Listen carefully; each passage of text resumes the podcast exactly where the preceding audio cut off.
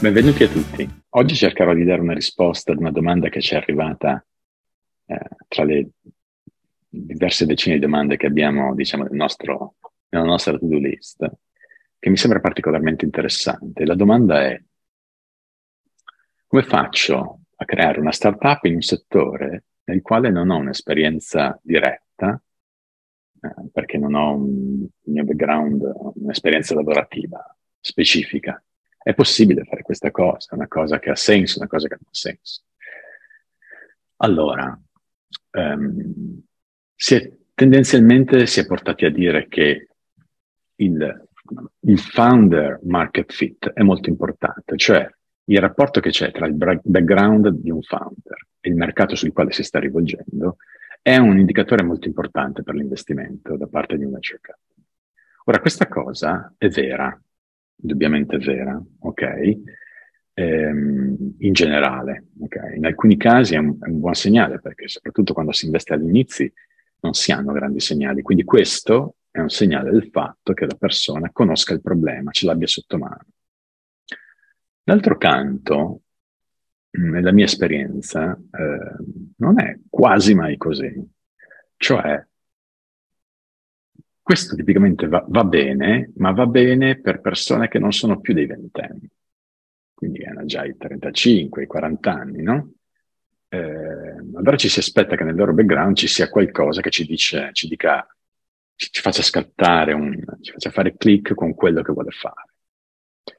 Nella maggior parte dei casi, la nostra esperienza è esattamente l'opposto, cioè eh, le cose più eclatanti che vediamo sono create da persone estremamente giovani, che quindi non hanno grande esperienza, hanno fatto una internship, hanno fatto una, uh, hanno qualche esperienza lavorativa, ma niente di particolarmente significativo, e tipicamente non hanno delle esperienze molto forti o dirette, anzi, non ne hanno affatto, con il settore che stanno mh, mm, cercando di approcciare. Quindi cos'è che ci impressiona di queste persone? Cos'è che ci fa dire questi ce la faranno, sono le persone giuste?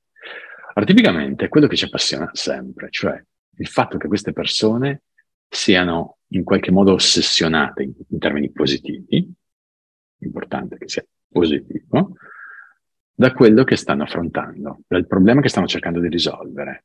Okay?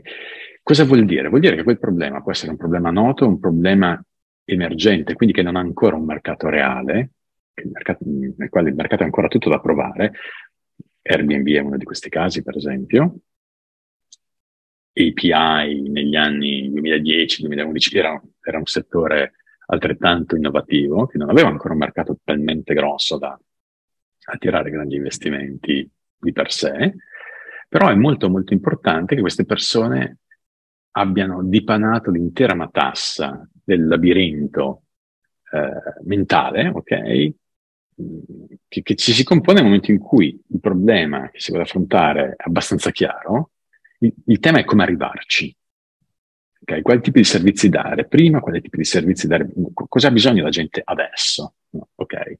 E quindi che si siano fatti un sacco di ragionamenti, che la loro testa sia veramente dentro questi settori, che il loro tempo sia assolutamente speso in questi, a, a dipanare queste, eh, eh queste domande che si pongono sia attraverso studio e approfondimento del settore che attraverso ehm, esperimenti che vengono fatti direttamente sul mercato. Okay? Questa cosa è molto più facile, diciamo, che avvenga nel momento in cui i settori non sono, cioè i problemi non sono problemi well known, ben conosciuti. Okay? Per esempio, se prendiamo il caso di Zoom, eh, la persona che ha fondato Zoom era una delle persone che ha scritto un bel pezzo del codice di WebEx, che era un'azienda acquisita da Cisco diversi anni fa, eh, e che in quel caso, da quell'esperienza, aveva capito che WebEx era, era pronto per essere soppiantato a qualcosa di molto più smart. Da lì nasce Zoom. Ok. Questo è un caso di persone che avevano già un'esperienza in quel settore. Lui non era più però un ventenne, un ventiduenne. Okay? Era una persona con una certa esperienza aveva chiaro che cosa andava fatto e semplicemente ha eseguito l'idea che aveva in testa e gli utenti sono stati entusiasti, come vedete. Eh, ci sono però tanti altri casi, da Stripe a Kong, a Airbnb che citavo prima, eh, che sono invece casi dove queste persone non avevano un'esperienza diretta. Una cosa che tipicamente aiuta molto, che trovate anche citata su uno dei libri che ho consigliato qualche volta fa, che si chiama Super Founders, è il fatto che questa persona abbia già fatto mm, una startup, un'azienda, e l'abbia venduta anche a cifre modeste, ok? 5, 6, 7, 10, 12 milioni, ok? In precedenza. Eh, questa è una cosa nuova a cui non avevo mai pensato in termini così strutturati, però il libro Super Founders mi, mi ci ha portato.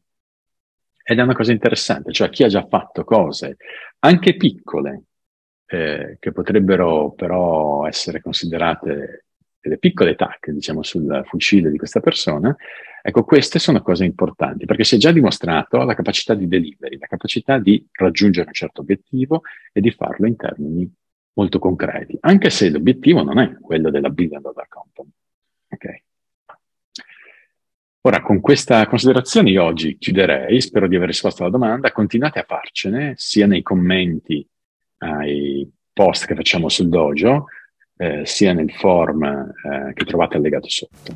A presto!